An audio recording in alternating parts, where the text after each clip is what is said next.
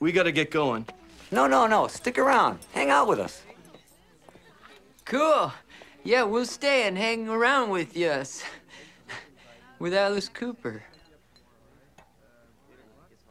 We're not worthy! We're not worthy! We're not worthy! We're scum! We suck! Hello, everybody. Welcome to the Local Earshot Podcast. I'm your host, Brad Biggs. With us is Jonathan Grissom, as always. How you doing, bud? I'm good, man.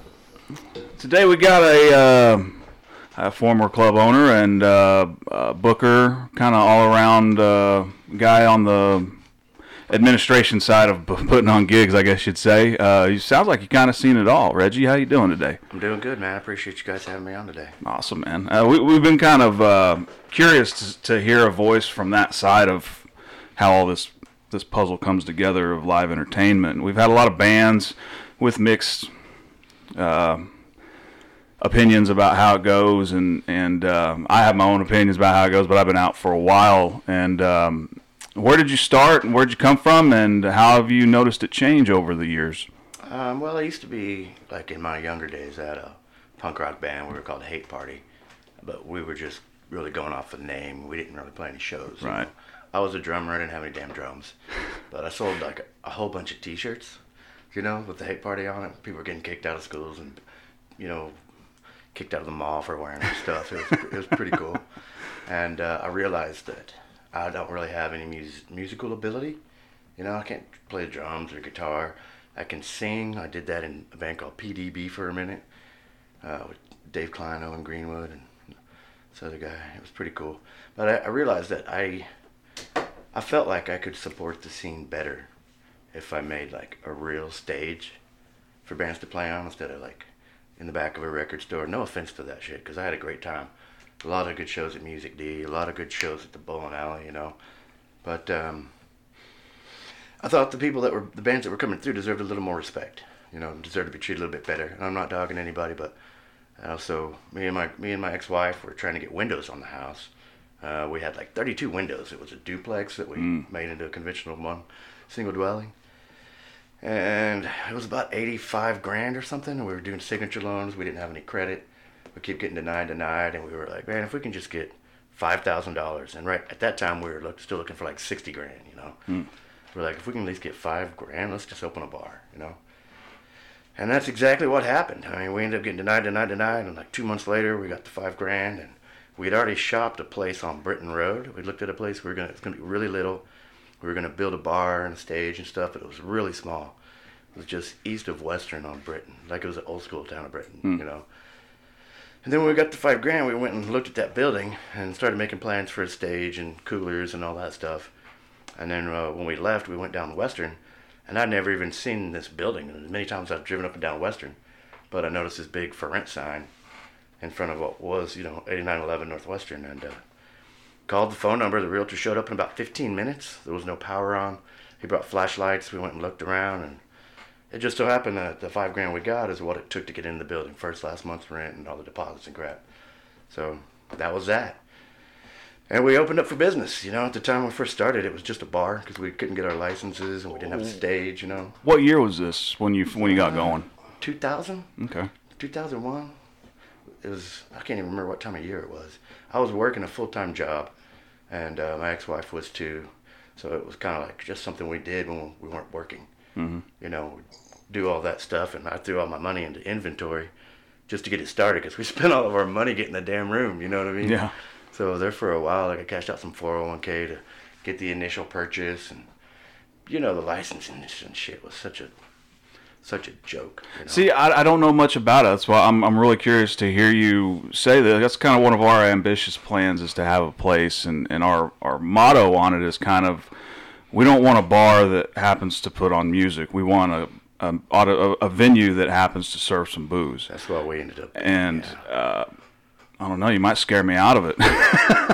My advice, um, my professional advice would be don't do it mm. unless you just want a cool place to hang out. Because um, it's it's not really, a, I mean, for me it was an ex, uh, the, was a expensive hobby. It wasn't ever really a profitable venture, mm. you know. When we closed, we had probably, I was around ninety-six thousand dollars in uh, back taxes, But that stuff, it's liquor taxes, and it accrues interest daily whether you're open or not. Oh, wow. So it climbed up to over three hundred thousand dollars. Even on Sunday when the law, make, well, they at the time they made it where you couldn't serve it on Sunday. No, we were serving on Sundays. Oh. They, the thing was, like, they expect you to pay your liquor tax before your rent. So how am I going to pay my liquor tax if I can't open up and make money?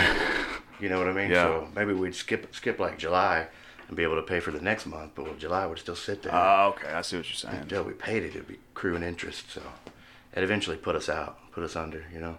Got too high, and uh, we were really wanting to start a family anyway, and the, w- the club was not very conducive to uh, yeah you know family. We wouldn't get out of there a lot of oh, times I, until like five in the morning, you know, cleaning it up and just relaxing for a minute. That's why I stepped away from uh, music, playing music in general, is just because it's it's the nightlife and kids come along and you they're know more, they're more important. Yeah, takes a takes a lot of energy to keep them people happy, you know. Oh, man. My wife was, my ex-wife was pregnant with our first daughter when we shut down. And so she spent a lot of time in the womb with music. And of course, she she likes music, you know what I mean? Yeah. I mean, it was pounded on her when she was in the womb, you know. Those speakers were loud.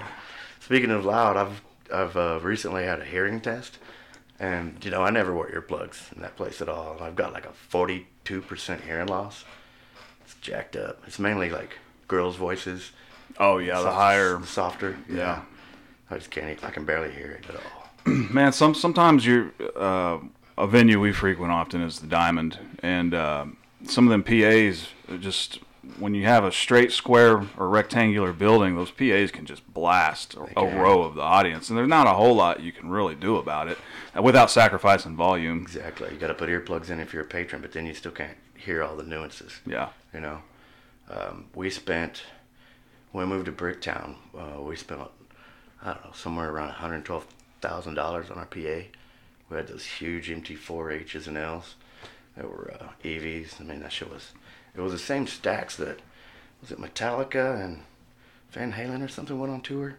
It was the same rigs that they used. Because uh-huh. initially we were going to get some that came off of that tour. But then we found these that hadn't been abused like that. So we got those instead with a lot of help from Marty Dillon. He uh, stepped up and helped us go get it because it was in like Arkansas, so he gave us a van. He paid them before I even got my loan approved. You know what I mean? He was yeah. a really good guy. He uh, without him, uh, we probably wouldn't have been as successful because that's where I got my main sound guy from as well. Was uh, Marty. Whenever they were setting it up, the guy could just be on stage and be like, call the frequencies and channels and down and up and stuff, and it just blew me away. He, he could just hear that. You know what I mean? Mm-hmm. So that was Mike. He was definitely the best sound guy I've ever had. Him and Tommy were amazing. Is that something that was really in the forefront of your mind when you were scoping a place out, is like your, how your acoustics are going to run? I mean, and, and the stage, you yeah. know, because everything I'd seen like was not an adequate P A. You know, it wasn't a permanent set. It was something they put together oh, yeah. shows. You know, yeah. So I wanted more of a in-house system that could blow your ears off. And the first when we first started, we got a lot of help from Mars Music. They gave us discounts and donated a lot of like lights and stuff. And uh, it wasn't a good P A really. You know, the first first show we really did, I mean, we did some other shows, like, they took over from Music D. Like, um, what was it? We did Halfway to Gone and Selby Tigers. I can't remember who else. We did a bunch of different shows. And then once I felt comfortable, we did, like, a grand opening, the grand opening uh, weekend. And I, all I did was schedule all local bands, and I didn't charge a cover. Mm. It was just, like, come in, check this place out, you know. Uh, we had so many bands play that weekend. But I didn't have a sound guy yet. And... I had a guy set it where it should run everything. Just leave it alone, oh, you know. No. First band on stage. First damn band. I go back there and somebody's back there switching the shit up. I'm like, oh, fuck. I don't know how to do that at all, especially that early in, you know. Yeah. So it was pretty brutal. It was rough, you know, but, I mean, it worked. Everybody had fun. Nobody really griped about it, you know. They knew I didn't know how to do it, and everything was new, and it was just like, holy shit. But somebody stepped up and knew a little bit more than I did and made it work, you know. Luckily, I mean, with all those bands, somebody has to have a sound tech. Sure. You know. Yeah. Well, that's another thing too. Is is like when you're scoping out uh, talent to bring into the place, or where are you looking? Are you looking local? Are you looking regional, or just like trying to bring in a national act? Depend how how, how big was as far as capacity? How does that come into play for doing that? Well, uh, you know, it's real weird because we had to find learn learn all those laws like. We were the first place in Oklahoma that was an all-ages music venue. You know what I mean? It wasn't a restaurant or a bar that occasionally had all ages shows. We found, uh, I mean, everybody's doing it now, so I can I can actually say it. It used to be like a trade secret, uh, but it's all about how you establish your business. Like if you say you get your income from food, if you sell more booze than food, you can't be all ages. So Whoa. We established it as a music venue where we made tickets. We made price, our income off of ticket sales. So as long as we showed more tickets than we did booze sales, which is, I mean, you report the shit. You can doctor it however you want, you know, pencil whip it to make it work. But that's how, you know, we found a loophole. When we, when we first opened, you had to like section everything off and have these, have all those signs and everything, like everybody's familiar with now. Right. But when we did it, you know, kids had never seen that or been around that, you know. It took a lot of, a lot of educating. Unfortunately, some of it wasn't very friendly, you know. But, uh, yeah, once we found that loophole and did it, that was a two hundred forty capacity. Mm. And they rate the capacity off of how how big the building is, how clear the exits are, like how many fast pe- people can get out, and how big the parking space is. That's why, like, we kept selling out shows at the, the old location, and I kept getting upset because people couldn't get in to see the bands they wanted to see, you know. And if I let all of my friends in that came in late, it'll just be freaking packed, right? You know, so it was pretty rough. And then uh, I started talking about moving, and I talked to my friend David Box, and he happened to have that place in Bricktown that we moved to. And you know, the old place, the way the lease was set up, if the plumbing or the electrical or the A C, if anything broke, it was on us. So with the rent was only fourteen hundred dollars a month, but nothing worked. You know, we were wow. constantly fixing the A C and constantly working on the plumbing. And you know, it got to the point where I quit calling a plumber. Like, uh, if the toilet was backed up, roll your fucking sleeve up. Get in there and unchunk it and then wash your hands. I mean, it's nasty. Really nasty. But it all washes off. And it's a lot cheaper than having a fucking plumber come out every time. Oh, yeah. Middle of a show. eighty dollars an hour or whatever. That, that's or more. Just the hour. They charge an on-call fee to show up. Yeah. You know, I learned the hard way. Just as long as you don't have any cuts, open wounds, you don't have to worry about anything. Yeah. So a lot of it was just... You know, I had never owned a business. I had never booked a band, and I hadn't. I didn't know anything about what we were doing. It was just all trial and error. You know, just I threw my feet in and started calling bands. You know, uh, I would look at the tour routing because when we first opened, all the bands would tour around Oklahoma. They do like Saint Louis, Kansas City, Albuquerque, and then go down like El Paso, work their way up to Dallas, and go over to Louisiana, or vice yeah. versa. You know, yeah. And with the crossroads of I forty and I thirty-five right here, that's stupid. So I started looking out Polestar. And finding artists that had a day off between, you know, what was it, Albuquerque and Dallas, or uh, Kansas City and Dallas, or Saint Louis. And uh, anybody that was crossing the way had a day off, I'd call their agent and beg for that damn day, you know? Mm-hmm. Like, we are not a big market, but they do have fans, and they will sell a lot of merch, and that'll give them gas money to get down the road, you know? It just ended up that we got a few, and then... Um, the one that really got us was I did an Agnostic Front show on Sunday at midnight. Just one band. I had an early show. It was ten bucks, and everybody, people were like, I had to clear the first show out. It was like an emo show. I don't remember who was playing. Mm. And um, the Agnostic Front show for one band, ten bucks. We did almost two hundred people at midnight on a Sunday, you know. And the agent was blown away, and the band was blown away. Um, the one thing I've learned is if you want to get people to come here, you have to give them more than a monetary reason. Very true. You know. Well, and a band like Agnostic Front has such deep New York roots. It's like, I'm sure they were shocked to see a bunch of Okies turn out. And they were shocked that like uh, I fed them. You know what I mean? I, I put them up in a hotel. You know, I did all the stuff that, that, that they don't get everywhere. Right. You know what I mean? I mean, Agnostic Front does, but they don't know what to expect when they come to Oklahoma. And they had such a good time. You know, I mean... I, I don't know. Is this an adult podcast? Sure. Yeah, yeah, yeah. Okay. Cause right after the show, I went out back, and uh, one of my friends was giving Vinny a blowjob right there. You know, he'd been off stage like less than five minutes, maybe.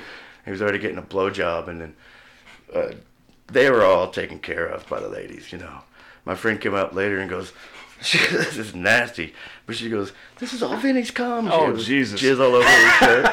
You know, and I was like, "Step back, step back," you know. But it, it ended up being a, like a blessing because they all had a good time and they were fed well and they told other bands right. you know, about the amazing experience they had on a Sunday night in fucking Oklahoma City. And then their agent is the one that introduced me to any agent I ever worked with. She just spread the word there's finally a place to stop, you know. and I rebuilt the touring route so they wouldn't just pass us up. You know, people were actually using us as a destination. And then I started getting, I mean, I was getting phone calls and emails before that, but then once the agents, I started getting hold of agents, man, it was like fucking Boom. overwhelming, like, like that. You yeah. know what I mean? I went from not booking just a few bands and local shows and stuff to bombarded. You know, uh, one of the problems I had was it was hard for me to discover new music if they didn't send it in to me. Right. Like, I didn't have time to browse my favorite bands because I was too busy listening to these submissions to see if I had the date available, what kind of locals I could put with them, you know, all that kind of stuff. But I knew some good bands, and I knew the bands that played with those bands, you know, and basically if I wanted to see them, I just booked them. You know, it was nice to be yeah. able to wait for your favorite band to go on tour and say, come here, you know. And I've made a whole lot of friends, you know, all over the world. It's it's amazing. So did that, was that just like an initial blast? I mean, what, I guess what I'm trying to maybe get at is like, what what point did you kind of see the levee break and... Shut down? Yeah. Or at least the starting point where you're like, this is going downhill. Uh, when we were in the Bricktown location, there was a lot of, uh, the touring industry, the music industry had, was doing all these exclusivity, all this exclusivity crap. We're like, the bands that played the Warped Tour in Dallas, they couldn't play any state around them, any bordering state, because they were, they wanted those people to tr- come to see them in there. So I couldn't get their days off. You know what I mean? Which is, that's how I survived. They sandbagged you, basically. Yes. So, I mean, even Britney Spears canceled her tour that year. You know, everybody was canceling all their tours because ticket sales were shit. And that's the year that just kind of hit us, you know. Mm. Um, we were doing good as far as it looked like, uh, but we were, we'd sell out um, before my drinkers that supported the place could get in. You know what I mean? It was all young kids, which is awesome, you know, because nobody came when I first opened. You know what I mean? But then all of a sudden, it just kind of hit overnight. Just got whacked in the head, you know. Was that due to like the... Um... like the Live Nation, these big, these massive... Uh, it was Live Nation. It was, oh, it was? Yeah. Okay. You, I mean, you remember well, they, they took control. I just know they took control of everything. And, they did. And That's, it, it shut up. It hurt like people like me. You know what I mean? Because we survived on... We're C market, not an A or a B. You know, all the... When they do the routing, they hit all their A markets. Right. Get their dates. Then they find the B markets en route. And they take a C market if... If a B market...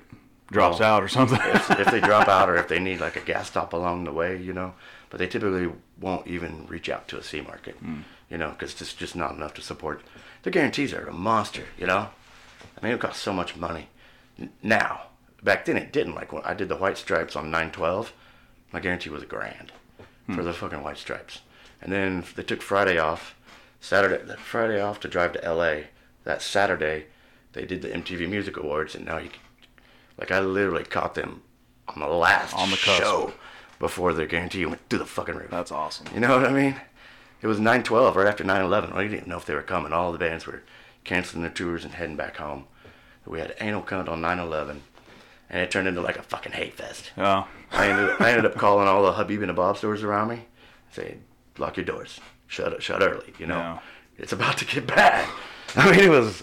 It was literally like a hate fest. I got scared. I turned off all the T Vs and tried to get everybody to calm down, you know. Ooh. It ended up that one of the, you know, it's a two-piece, and one of the members uh, had a cousin that worked out of the airport, one of the airports the planes landed, took off from, and he was just just really over overly aggravated about the whole thing. Yeah. But then we did the White Stripes the next day. Everything was like fucking heaven. You know, Jack was hanging out, dancing, break dancing during the Greenhorns, opening bands and stuff, and he was just very... You know, this is funny because now the White Stripes don't hang out at all, really. Yeah. You know what I mean? They're like super private and like afraid. But that night, uh, he, Jack, Meg just went back to their hotel, but Jack came out and partied with us all night and actually got the cops called on us at like four thirty in the morning because he was he was fucking one of my friends on the neighbor's porch, and she was being so noisy that she woke him up, and they called the cops. We were like, gosh damn it.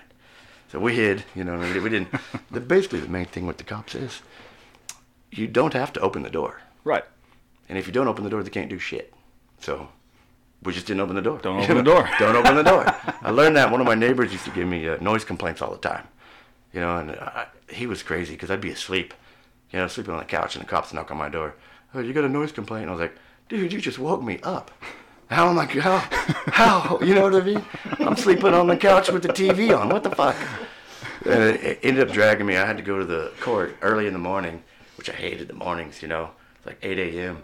I went twice, and the people that were calling the cops on me, my neighbors, never showed up. So I didn't get charged or had to pay any fines, but I still had to get up early right. and dick with all that. So I just quit answering the door. And noise complaints stopped. It was magic. Hmm. Then we moved moved up to the, when we had the club going, that we did get noise complaints, but the police in the area, like, uh, they respected us because we didn't just call them anytime somebody was crying about bullshit. You know, we rarely call.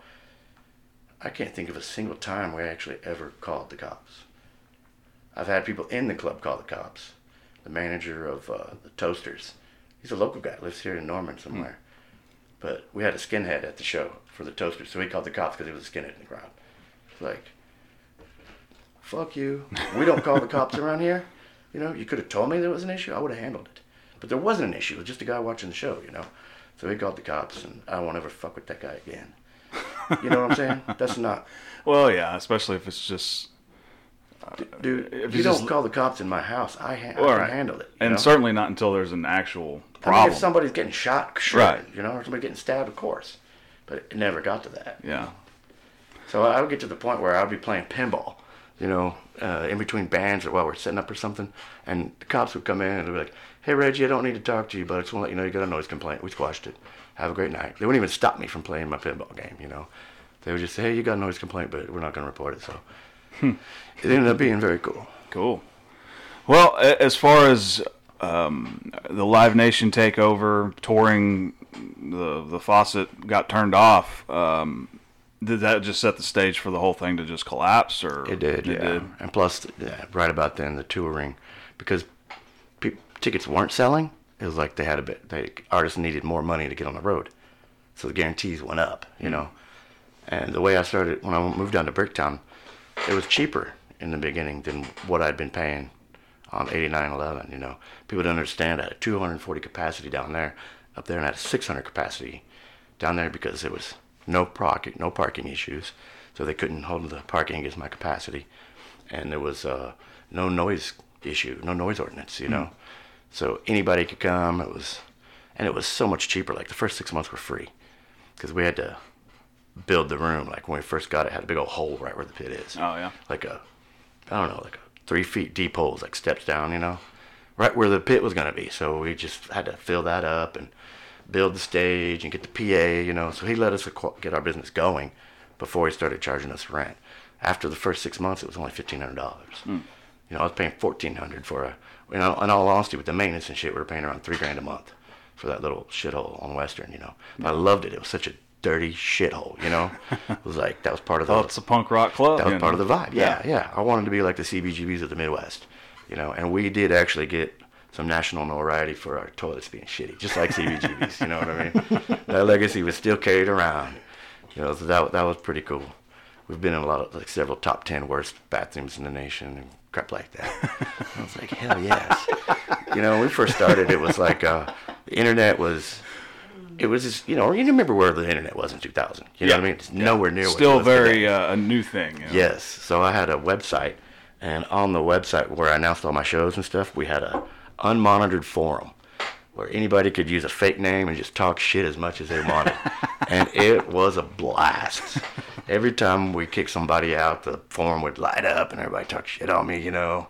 I didn't usually respond, but it was just, it was awesome. If I did respond, it wasn't as my name because it was oh yeah totally unmonitored, you know. Uh, you gotta hide that. And it was funny because you could figure out who the people were by what they were posting, even though they had the fake name, you know what I mean? I was like, oh, I know you, bitch. But back then it was like, because we didn't have, people didn't really know about us, I thought any any publicity was good. Yeah. So if you're talking shit on me, you're talking how much you like me, my name is on your tongue and you're telling other people about it. And then they can form their opinion about it, you know what I mean? Yeah.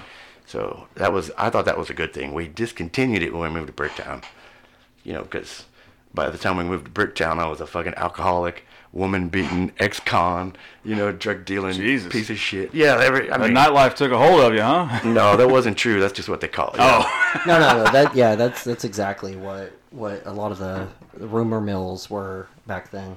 Wow, and all that because I because like one of the very first shows I ever went to was at the Green Door in Bricktown. Uh, saw Power Man five thousand there, and uh, and and like And then, like, toward the end, and that's why, you know, because I've always asked, like, I've always wanted to know the real story. That's why I wanted to have Reggie on, because, like, because, uh, because, like, they, they would say, like, that, it, oh, it shut down because because they snorted up all their profits and things like that. Oh, like, people would say that shit. Immediately yeah. goes to that. Yeah, it just yeah. automatically goes to drug use. They were dealing drugs out of the venue. Like, there's all these stories about that venue that, like, I, I know that they're not true. Yeah, none know? of that so, was true. So like, you I, ran out of money, basically, because of the thing. Funding. I mean, because we the were profit margins in most so businesses little. are small, you know, and, and you figure that, especially as a part-time thing. Yeah, like when I did... Uh, Black Keys and Fu Manchu, their guarantees was way too high.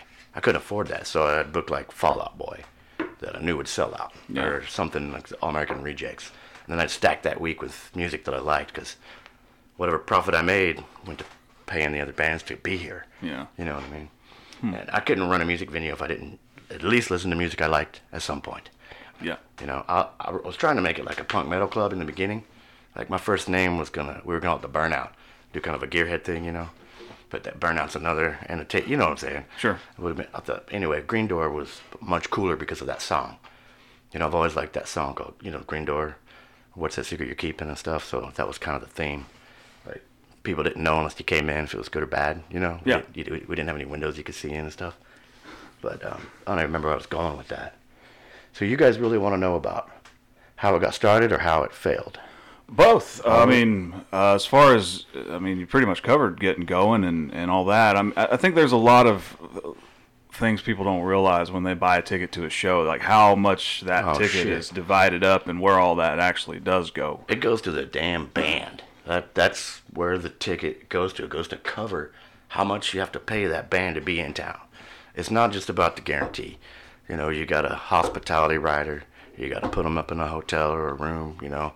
There's much more going on than this ticket price. Right. You know, a lot of those bigger ones, we would have to load in at like fucking ten a.m. I didn't even get home till five. You know what I'm saying? So I'm right back up there so this band can put all this... T- basically take up my whole day while they just lollygag around setting their shit up. You know what I mean? I was like, if I'm here early, can you at least do something? Yeah. You know what I mean? But anyway, it all worked out. I wasn't rude like that. I just let them do their deal, you know. Um, I don't know. Um, we basically let it shut down. I mean, I know how to, I knew how to keep it open. Like all those clubs in Bricktown do, they're open for four months and they reopen under different names. You know what I mean? Yeah. I, I knew how to do that, but um, I don't know, man. With the way the industry was going, and I had a family, trying to start a family, you know, it wasn't, I, I didn't, I couldn't afford a manager to be there. You know, like my thing was, this is my place. And my name is on the line anytime somebody steps in the door. Mm-hmm. So I had to greet every band at the door. Thank you. Thank you for coming to Oklahoma City. You know, we appreciate your stopping here. We've got a lot of fans. I think we'll surprise you. If you need anything, introduce myself, introduce my staff. Just got everything kind of going, you know. Personally thanked them for stopping, you know. And I don't know anybody else that had that drive. We had some people that wanted to buy us out to keep it going. Um, but I didn't have faith that they would have. I didn't want my name to get shut down. Right. You know, so I didn't want to sell the name. And I'm glad I didn't because it still keep, gives me some clout, you know.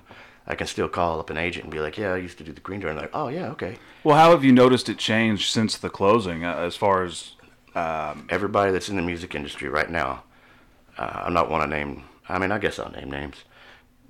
D C F is a prick. He has no interest in the music. It's all cash. It's all about money. He's the one that owns Diamond Ballroom, which he acquired... in a very tasteful way. He had a friend, a guy that owned it, Ralph, owned it forever. They had a working relationship, and uh, he basically went behind Ralph's back and bought the venue from his family. Hmm. And didn't Ralph had no intention of selling, and he lost his business because of D C F. You know, David Fitzgerald. He's just dirty. I did a sold-out show with him, and I'll admit, you know, I did drink a lot back then, and I don't remember it affecting me very many times except one time. Because um, I had a contract with D C F to do a show, and I sold the show out at the big place. And somehow, he had written in all this bullshit, like advertising and crap. So somehow I did a sold-out show and still lost money.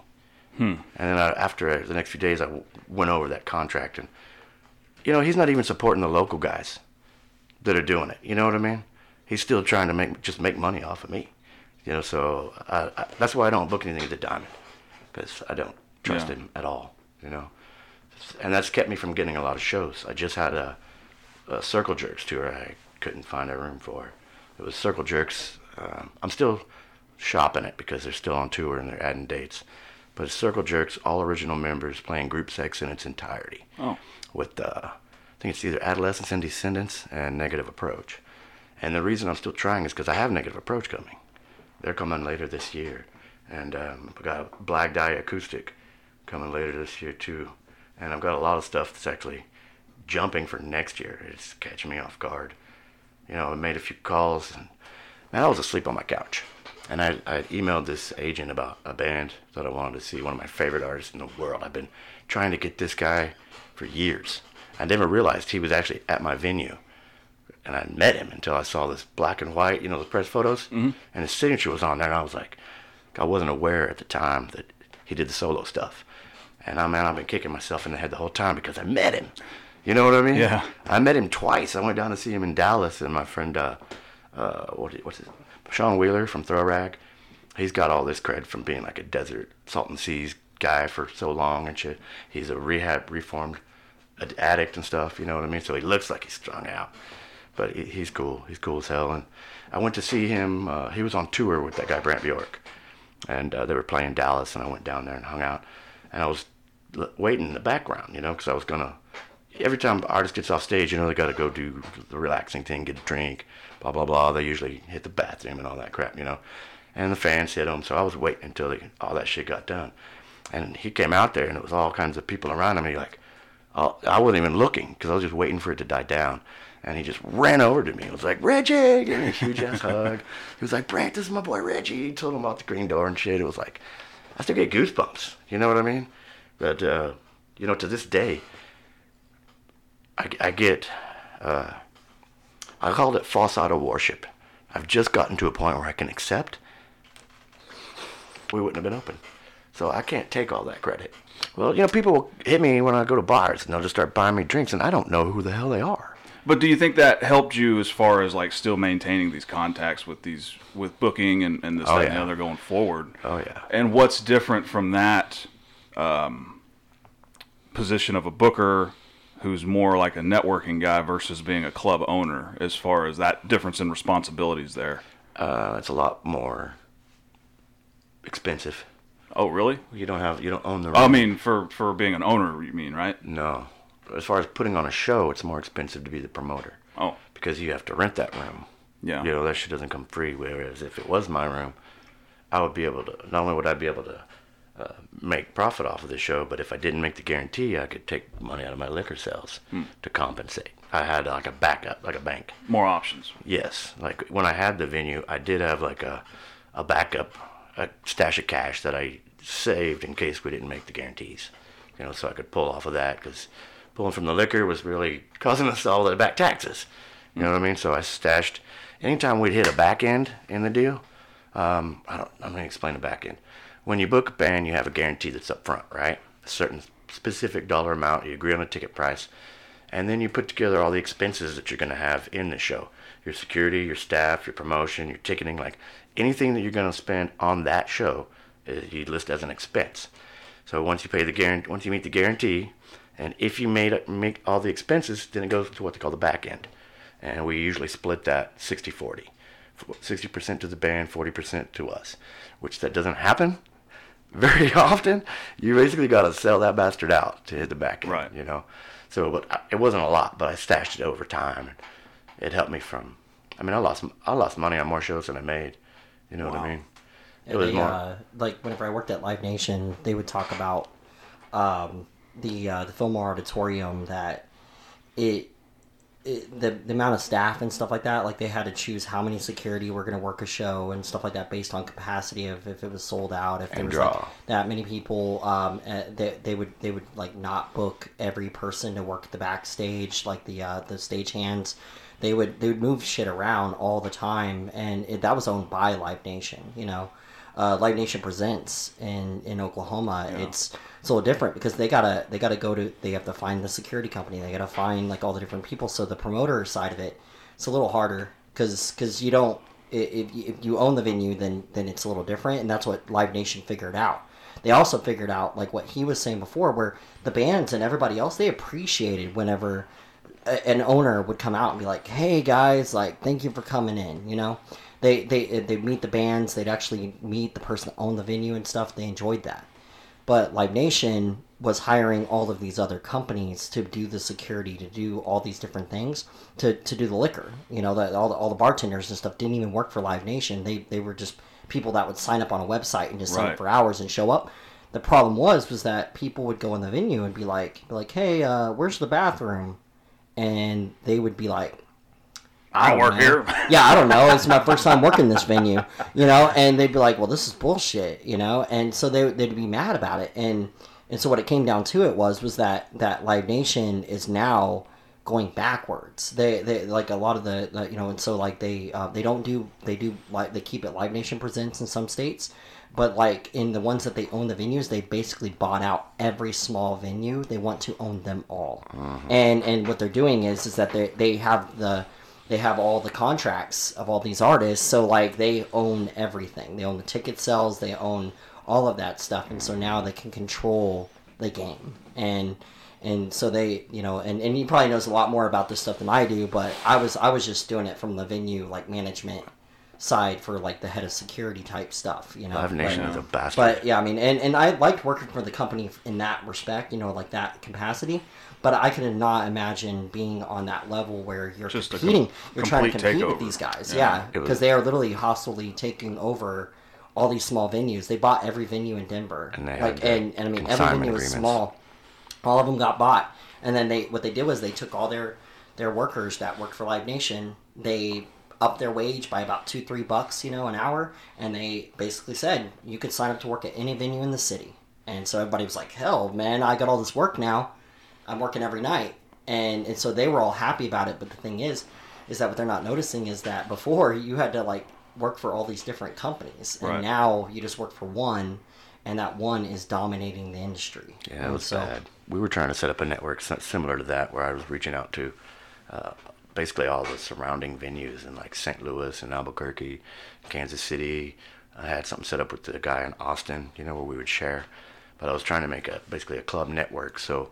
Anybody, I wasn't trying to own it, but I was trying to set up a thing where anybody that was coming to the Midwest, you know, you could call me and I would have all these shows. Right. I'd have all these venues available. So we would all get a good deal instead of overpaying here and not paying as much there. So we all had like a mass guarantee that we'd all take care of instead of me losing money or them losing money and this one making a shit ton. You know what I mean? Yeah. It was more of a community thing I was trying to build. And that was pretty hard because, you know, venue owners are greedy as fuck. Well, yeah, I mean, uh, I mean, most and, any business owner and dealing in that capacity, capacity is it's hard to let go of Brad. It's hard to be a musician probably or someone who loves music and run a business like that because super, it makes it difficult. difficult to be that super cutthroat. You know, I, I tried not to do that. I saw both sides. You know, I tried to help everybody meet in a comfortable middle. You know, I've realized over the years that one of the main reasons that I succeed had some level of success was because. I loved the bands, I loved the music, and I cared about the fans. You know what I mean? And uh, to to me, the only reason I could have kept go- that I was able to keep going is because people were having fun. Yeah, I was able to provide a, a spot where people could come and just relax and have a good time and smile. You know, see their favorite band and enjoy the evening. Keep coming back because we kept our prices as cheap as we could. We wanted people to walk in not even knowing who the hell was playing. And we got a little bit of that, you know yeah. what I mean? But it was just, uh, yeah, I don't remember where we were going with that. I'm sorry. Well, well okay. All right, so leading up to um, where, uh, you know, you lost the club and you're getting into the booking, how has it changed um, in the last maybe three to five years leading up to COVID? And that's just a total collapse. And how have you seen it change throughout and since COVID? COVID definitely fucked everything up, you know, shut down all the tours. I had probably seventeen or eighteen shows on the books, some that I thought would be, you know, sell out, like uh, T S O L would have been a good one with the support. Uh, the lead singer of Bad Brains, H R, he set Oklahoma as an anchor date for his whole tour. And, uh, man, it was just so many, on and on and on and on, you know. Negative Approach, which they're going to redo, you know, because they had to cancel that show, so I've got them on a redo hmm. coming up later this year. And just... I mean, everybody went pigeonholed, you know, so nobody was on tour. The main thing that I've noticed in the whole business, as in the music industry as a whole in Oklahoma City, is um, I feel like nobody's in it for the bands or for the music. Everybody that's doing this is about the dime. Nobody has a, uh, there's not a club. They're all venues. Right. They're like, you go in, you buy your drinks, you leave when the shit's done. You know what I mean? We were a place that I wanted you to come in even if you did not know who was playing. That's why I kept everything as cheap as I could. And a lot of people did that. They would come in just because we were open to want to grab a beer, and I'd see, you know, five or seven dollar color cover, three or four bands, and they'd end up liking at least one of them. Right. You know? So I got to spread music that way and introduce mu- music to new people. Um, but man, when COVID hit, I was just just doing the booking thing, like the promotion side, and um, shit, it hurt. It's coming back now. Uh, now every band in the damn world wants to get on. See, and I, I've noticed that, and I, I'm torn on how to feel about it, because you see in these massive festivals that cover everything from R and B to rock and roll to country, yeah. and it's this it's this long thing. And I, part of me, well, the twenty-one-year-old in me would love that, but the, the thirty-six-year-old in me is like, I don't want to go sit out in the field for three days. See, that was my thing. Like, I I liked, to, I wanted to see the bands in a smaller venue than you would be able to see them elsewhere. Right. You know? Now, when I got to six hundred, I only went there because we kept selling out, and it was cheaper. You know what I mean? So yeah. That was the reason for the move. I was tired of repairing somebody else's bullshit, you know. Right. It got to the point where I'd have to replace the A C units, and it was about to just, you know. One time the damn, uh, what do you call it, electric meter caught on fire and burnt down. I had a big show, and I got there, and power was dead. You know what I mean? It was like, I think it was yellow card or something, which was totally unexpected. I didn't know anything about them. Yeah, I guess they were into Christian stuff, and uh, it was a Sunday, and I didn't even want to go to work. We had a big Saturday night. Me and my ex-wife were driving up there, just regretting that I'd even booked a show that Sunday, you know. I didn't have any security. It was me, her, and a door guy, you know, because I didn't know anything about yellow card. And then once we when we pulled up, the bitch was already sold out. I mean, the line the line was huge, and there were so many people on a Sunday, and we were like, oh fuck, you know, we're tired, exhausted, and then here it is. Time uh, to get to work, bitch. yeah, yeah, you know. That happened a lot because I kept my venue open to all sorts of musical styles. My style was mainly punk and metal, the old school stuff. Um, but if a band was coming through and they had fans, it was my obligation to give them a place to stay, get them familiar with the market, and let the fans have a good time with this band. So uh, it's, I mean, you, you can tell you're torn on it because you say the businessman in you says that keeping the club twenty-one and under, or all ages, was the downfall of it. it However, the businessman in you says if we would have had it twenty-one and up, we would have maybe made it. No, I don't think so. You don't think so? Because there was, that's what made us different. You know, there was already V Z Ds, and there was already, you know, all these places that were twenty-one and up that would hold music. Hmm. So the market that was thirsty was the kids, you know, because... You know, I was that age and pissed off when a band would come in and play twenty-one and up and leave me out, you right. know? I had all your damn records, and yet I can't go see you. So being all ages was a no. I mean, I wouldn't have done it without being all ages, you know, because you have to. If I, w- I was looking for longevity, right? I never wanted to shut down. I want to stay open. I wanted my kids to take it over and run it whenever I got too old, you know? So longevity thinking, you have to have the kids. How are you going to grow your market? Who's going to be there seven years from now if they weren't there seven years ago? Right. You know what I mean? So that's what my idea was. And plus, I don't want to keep any any fan from missing a band, you know? That's what sucked about doing the bigger shows, like when we did the Fall Out Boy under undercard.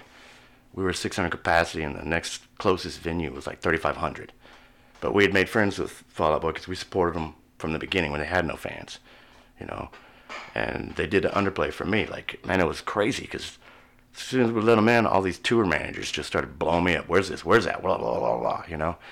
And luckily, Pete walked over and was like, hey, man, this is Reggie. He's the owner, which I greeted him. I greeted him that way, but I guess they didn't know, realize I was the owner. Hmm. So Pete came over and was like, hey, man, this is Reggie. This is real D I Y. The girl behind the bar is his wife. Everybody that works here is his friend. We don't deal with all that crap here. This is like a home show. You know what I mean? Cool. And I was like, I got some of that stuff, you know? But we didn't have, like, every band wanted... You know what it is, like, the crazy shit. Like, I lost the Hank the Third. I lost the Hank the Third show because, I mean, Hank the Third show. Because, uh, and man, the guy had, how many people had? twenty-five people in his crew because he did the country and the metal. Yeah, he did every, a lot of everything, man. That dude's all over the place. Well, he's a junkie, and he's the label controls him. He doesn't have any... He's too messed up to take control of his, of his mm. own... Maybe that's changed now. Back then, the I'll tell you the story. You know, they came in, set up, and the guy wanted seventy-five meals, which we had, and he wanted, like... I mean, just ridiculous, like twelve cases of Pedialyte. Like, we had a ton of shit that we actually met. We didn't meet all of it. You know what I mean? Like, he wanted a stereo monitor mix on my stage with, like, seven or eight players. I'm like, you're not going to be able to move. You know what I mean? Like, and Hank himself, I didn't talk to him much, but because it was mainly his tour manager that was beating me up, beating me up, you know. I mean, so bad that we were fighting the whole time. Like, I greeted him like I always do. Hey, you know, blah, blah, blah. The guy just walked right past me with his middle finger in the air. Nice. Yeah, like, I'm trying to be a nice guy. We've been having issues on the phone, trying to make the date happen, you know, arguing and stuff. But you're here now. Let's let's be cohabitable. You know, let's yeah. make this shit go down. He just bucked it, bucked the whole time. Started letting him set up, and I, I knew he was about to cancel. You know, he was about to pull the plug and not play. And uh, I went over to Hank and I said, dude, what's up? You know, I've got a lot of fans already outside there wanting to see you. Your manager's making this hard as hell on us to put you on stage. You know, what am I? What can I do to you, for you, that would keep this going, to keep him where you could step up and say? And uh, he was, I could tell he was, you know, oh, yeah. on a different plane. So his response was, how is my fiddle player supposed to play the fiddle without a stereo mix?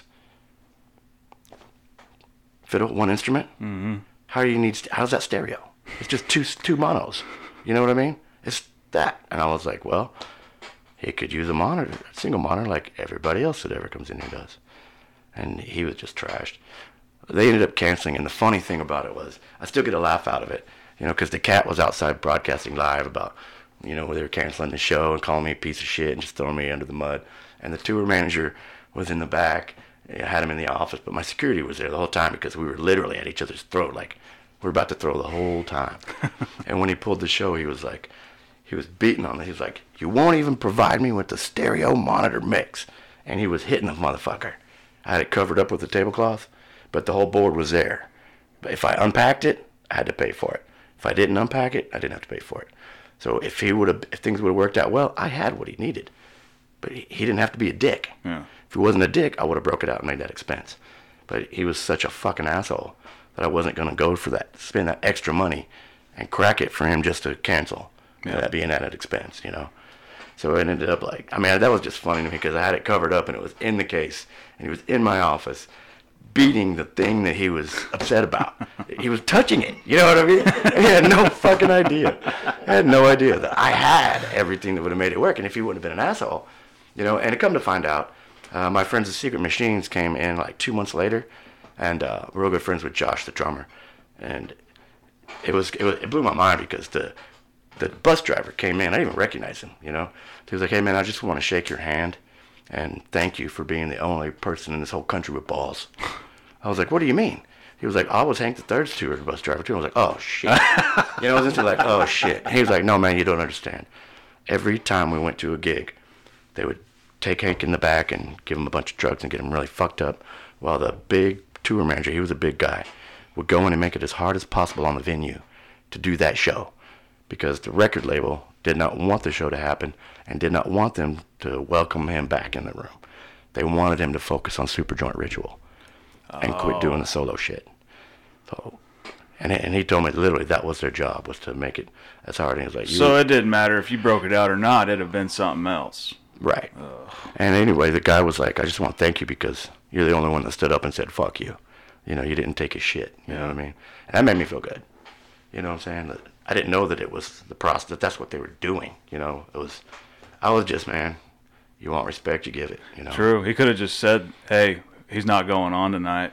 This is why. Maybe something could be worked out. Easily. If yeah. he wasn't just an aggravated asshole and just basically trying to fight me the whole time he was there. You know, yeah. he was literally pushing me and shit. And I was like, dude, fucking, I'm trying to help you here. Keep your fucking hands off me. Yeah. You know what I mean? Can't we come to something amicable and make this show go? And with, uh, what's his name?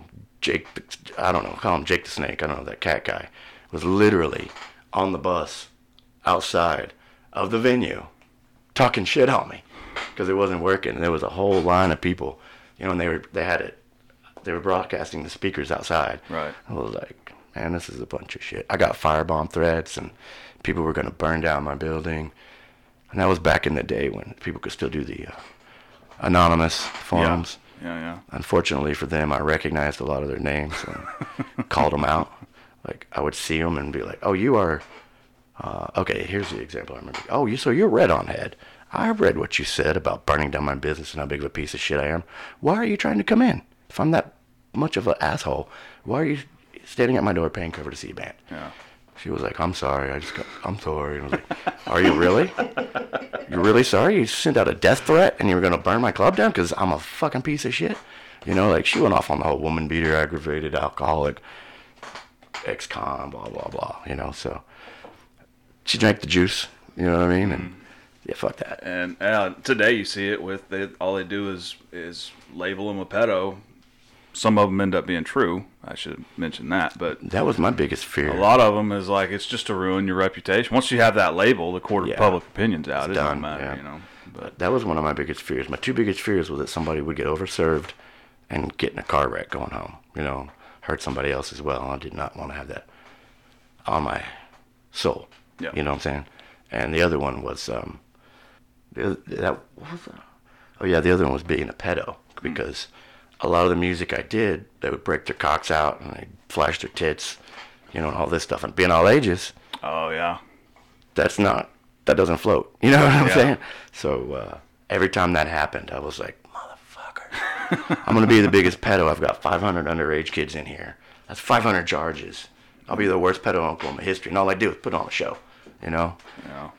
When, well, um, as far as where do you see it going now that we are recovering from COVID? I mean... I've got, I know some people that are trying to get back into it. I've got plans. Like, I, if I had an investor, I would be up and going right now. I know how I failed, and I know how not to do that again. Um, so I could see more longevity, but I don't have the money to do it. Right. You know, I need a ground up reconstruction because I don't want to take over something, which I might do. I'm looking at a couple of rooms, but I really want ground up, new build. I know how to, like, make us the freaking shining star of the Midwest. People will book us instead of Dallas. You know, we'll turn into at least a B market, right? In just a couple of months, you know. But uh, that all takes funds that I don't have, and the people that I've talked to with funds, they wanted to have uh, wanted to have their fingers in the pot too much. You know what I mean? Like, they wanted to control who I booked and stuff. I'm like, no, you don't understand it. You won't understand it. You know, this is right. Like, people just don't get it unless you're the one putting your damn ass on the line, you know, well, and your reputation. It's kind of like that old saying, too, you know, the people you see on the way up are the same people you run into on the way down, yep. you know, and mm-hmm. it's like a lot of people tend to forget that, so. They do. I mean, all I was doing was pouring my heart and soul to provide something for people to do instead of get in trouble, you know. And I, I think to some level that was a success because I've noticed how many more local bands we had. And when I started, there was like seven or eight that I could pull from on any band I booked. How do you, you know, so one thing I learned first is you got to mix genres. The market's too small to do metal, metal, metal, punk, punk, punk. Right, right. You know, so you, I would try to do punk and then uh, metal and then hardcore and even emo. Like, I had uh, a sold-out show with All American Rejects at the Old Room. And my friends already had, everything was buttoned up, support, everything. Contracts were done and in. And my friends Throw Rag were like, dude, we're on the road. We could use this date, you know. So I contacted the other the agents that I had the other show set up with, and I was like, I'm going to take them out of my money, and I'm going to put them as main support. And they were like, fuck you, you can't do that. And I was like, you want to pull the whole show? And they were like, no, it's already sold out. And I was like, well, this is how it's going to go then. And it literally, you know, with all these little girls, young young girls, they didn't want to move their spot because the new rejects were left.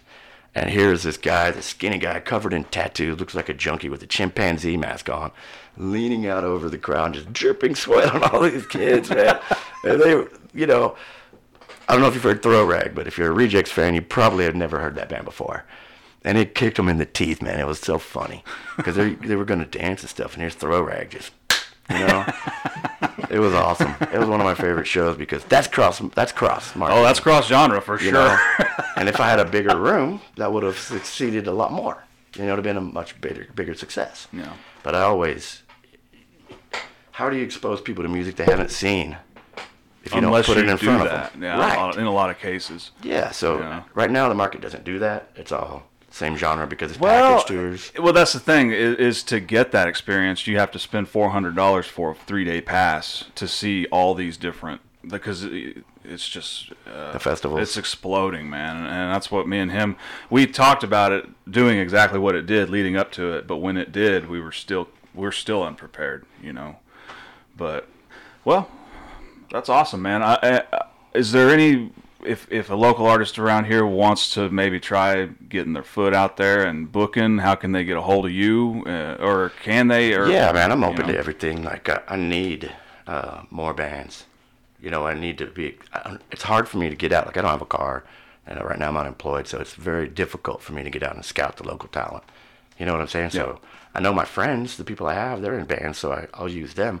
But I'm always looking for new bands, new genres. Like, I just found a, a like a folk band, local folk band, that I, I, I'm waiting to find a great show for them. You know, because they've got somewhat of an established draw already, but I want to put them on a punk bill or a metal bill or something that makes sense. You know, like Scott H. Byram, something that pulls pretty big, or Bob Log the Third, and then have the folk band out there. Because, you know, that's cross-marketing. Yeah. I want to do that genre. And anybody can reach me at four oh five, nine six eight, oh four four three.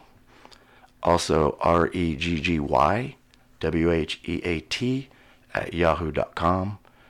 And I have a Green Door page on Facebook. I'm not sure how to find that. Probably just look for Green Door. Um, anybody can be on that one. That's where I do a lot of announcements. Instagram? I don't have it. I mean, Instagram, yeah, it's just Reggie. Okay. Reggie Wheat. Okay. Uh, but on Instagram and Facebook, I'm private, so you've got to send a request. Okay. That's why email's a little quicker, or instant messenger on Facebook. Awesome. You don't have to be my friend to, to message me, you know. And I want to have a parting thought that, you know, the only reason I'm even doing this podcast is because I'm still trying to support the local scene. My heart and soul is still here, and um, I'm trying to still bring bands that everybody wants to see. Um, and you know, we used to have a saying at the at the club. We bought radio ads, and to kind of be catchy, we would say, "Don't be a ham sandwich. Go see a live show." You know what I mean? Support live music in your town. Yeah. And that's basically what I would end with is, go to as many fucking shows as you can, because you, you don't know how bad they need you there. I still did shows during COVID. I still put local bands together, and I was doing them at the Blue Note and the Drunken Friar, just to keep these bands from getting all dusty and crusty yeah. from not playing. I still bring people out, and uh, I wanted to keep the market alive and support the bars and the venues.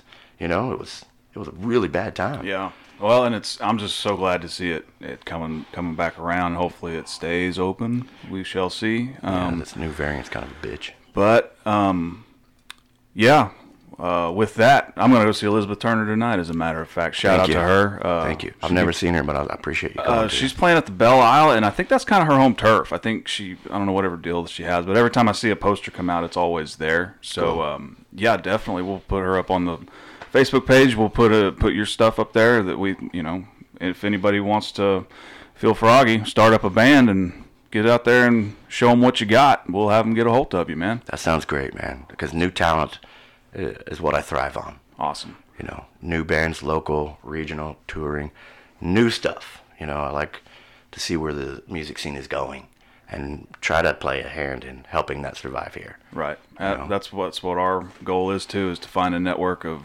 artists and do this live entertainment. We're, we we love everything. We've had comics on and nice. and the whole thing. It's just everything live. If I, I love the idea of somebody taking their talent and standing up there, and what happens, happens. See, that's what I do, you know? too. You know, I take my talent of knowing bands and knowing other bands and try to put them together in a in a bill that makes sense, where they might get some exposure from people that wouldn't come out to see them typically, you know. Mm-hmm. And that's my passion, just getting local bands exposed. One of the favorite things I, I can say is that so many bands, so many people come up to me and say, "You let my band open for my favorite band. I played the same stage as whoever," you know. And that was like a shining moment in their life. Oh, it'll change their life. Right. And, yeah. you know, see, I get goosebumps. I yeah. fucking love that, man. Seeing people come in and have a smile on their face, I feed off of that, you know. I also feed when it's a bad night. it's hard for me to get into the mood when no, nobody's happy. Right. And if I'm not happy at my show, nobody is. You know what I mean? I've had some bad nights where I just couldn't get it out of my head that we're about to close, and I was so fucking depressed and just could not put that smile on, you know? Towards the end, it became a mask, you know, because I was really upset about the direction the club was going. But if I didn't smile, the whole show was sucked. Yeah. So sometimes it took a twelve-pack and a quarter bag of weed to put that smile on my face before the show, you know? We got there, goddammit. It got, it happened, you know? It went on. Sometimes I, I didn't even greet the band because I was so down until I started drinking, you know? Unfortunately, I became an alcoholic, you know? I think that occurred after the ba- after the venue, you know, because I was only drinking when I was there. There's only one flavor of water. Don't drink soda. What else is there, you yeah. know? I don't drink liquor. So it was just beer. But I'm recently sober, and um, that's going to help me a lot transitioning into the, the amount of music that I'm booking for next year. I've got a lot of stuff coming. My favorite artist, Brant Bjork's, coming in. Nice. You know, and his band Stoner with my friend Nick, Nick Oliveri. They were two original members of Caius. So you know what the music's going to sound like. Mm-hmm. If you like that, then this is going to be, a, you know, a phenomenal show. You awesome. Know? Awesome, awesome, awesome. And thank man. you guys for having me on. Thank and you thank for you being for your on, interest. man. Um, I guess we'll wrap it up here. Jonathan's going to take us out, but uh, we appreciate it, and thank you for being on. Please, anybody, support live music. Whatever Amen. you do, go out. All right. The uh, Local Earshot podcast runs on the value for value system. It's the three T's. Uh, there is time, uh, and so the best way to actually help us out is tell your friends and family, tell other people, you know, just to check us out, check out the podcast. Um, and so, I mean, just by listening, we thank you for listening to the episode. Um, and, and then, um, talent. So if you work inside the music industry or you're inside a band and you want a little bit of exposure, then we would love to have you on, um, on the show. And then treasure, if you want to donate, uh, to the show, um, I am planning on having the new website up this weekend. Uh, and that this new website actually has a, uh, guest section. So you can click on a link and it'll say guest, and then you can actually see all of their social media, um, how to get a hold of them, contact information, so you can get a hold of these bands, and you can also get a hold of, um, you know, like just to uh, connect with them on social media and other ways to um, actually do that. It even has a bio section, so we'll be able to actually write up a, a quick bio of, of who they are, what they do. Yeah, and then so if you want to donate, it's localearshot.com uh, slash donate.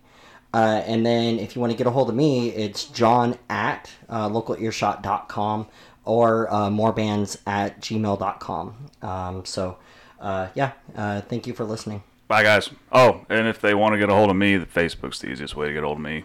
Instagram, too, but I don't have an email particularly because I need to probably do that. Yeah, we we, we set up we set up we set up Brad's email, but uh, it's uh, I don't know. I'm having an issue with it working for him, so uh, I'm we'll, gonna have to figure that out. We'll but go with that. We'll we're go gonna with get that. him an email though, because I can check. You can you can actually email Brad at Brad at localearshot dot com, but I'll be the one reading it. So uh, so I mean, that's kind of the. But yeah. All right, man. I'll well, we'll see y'all later.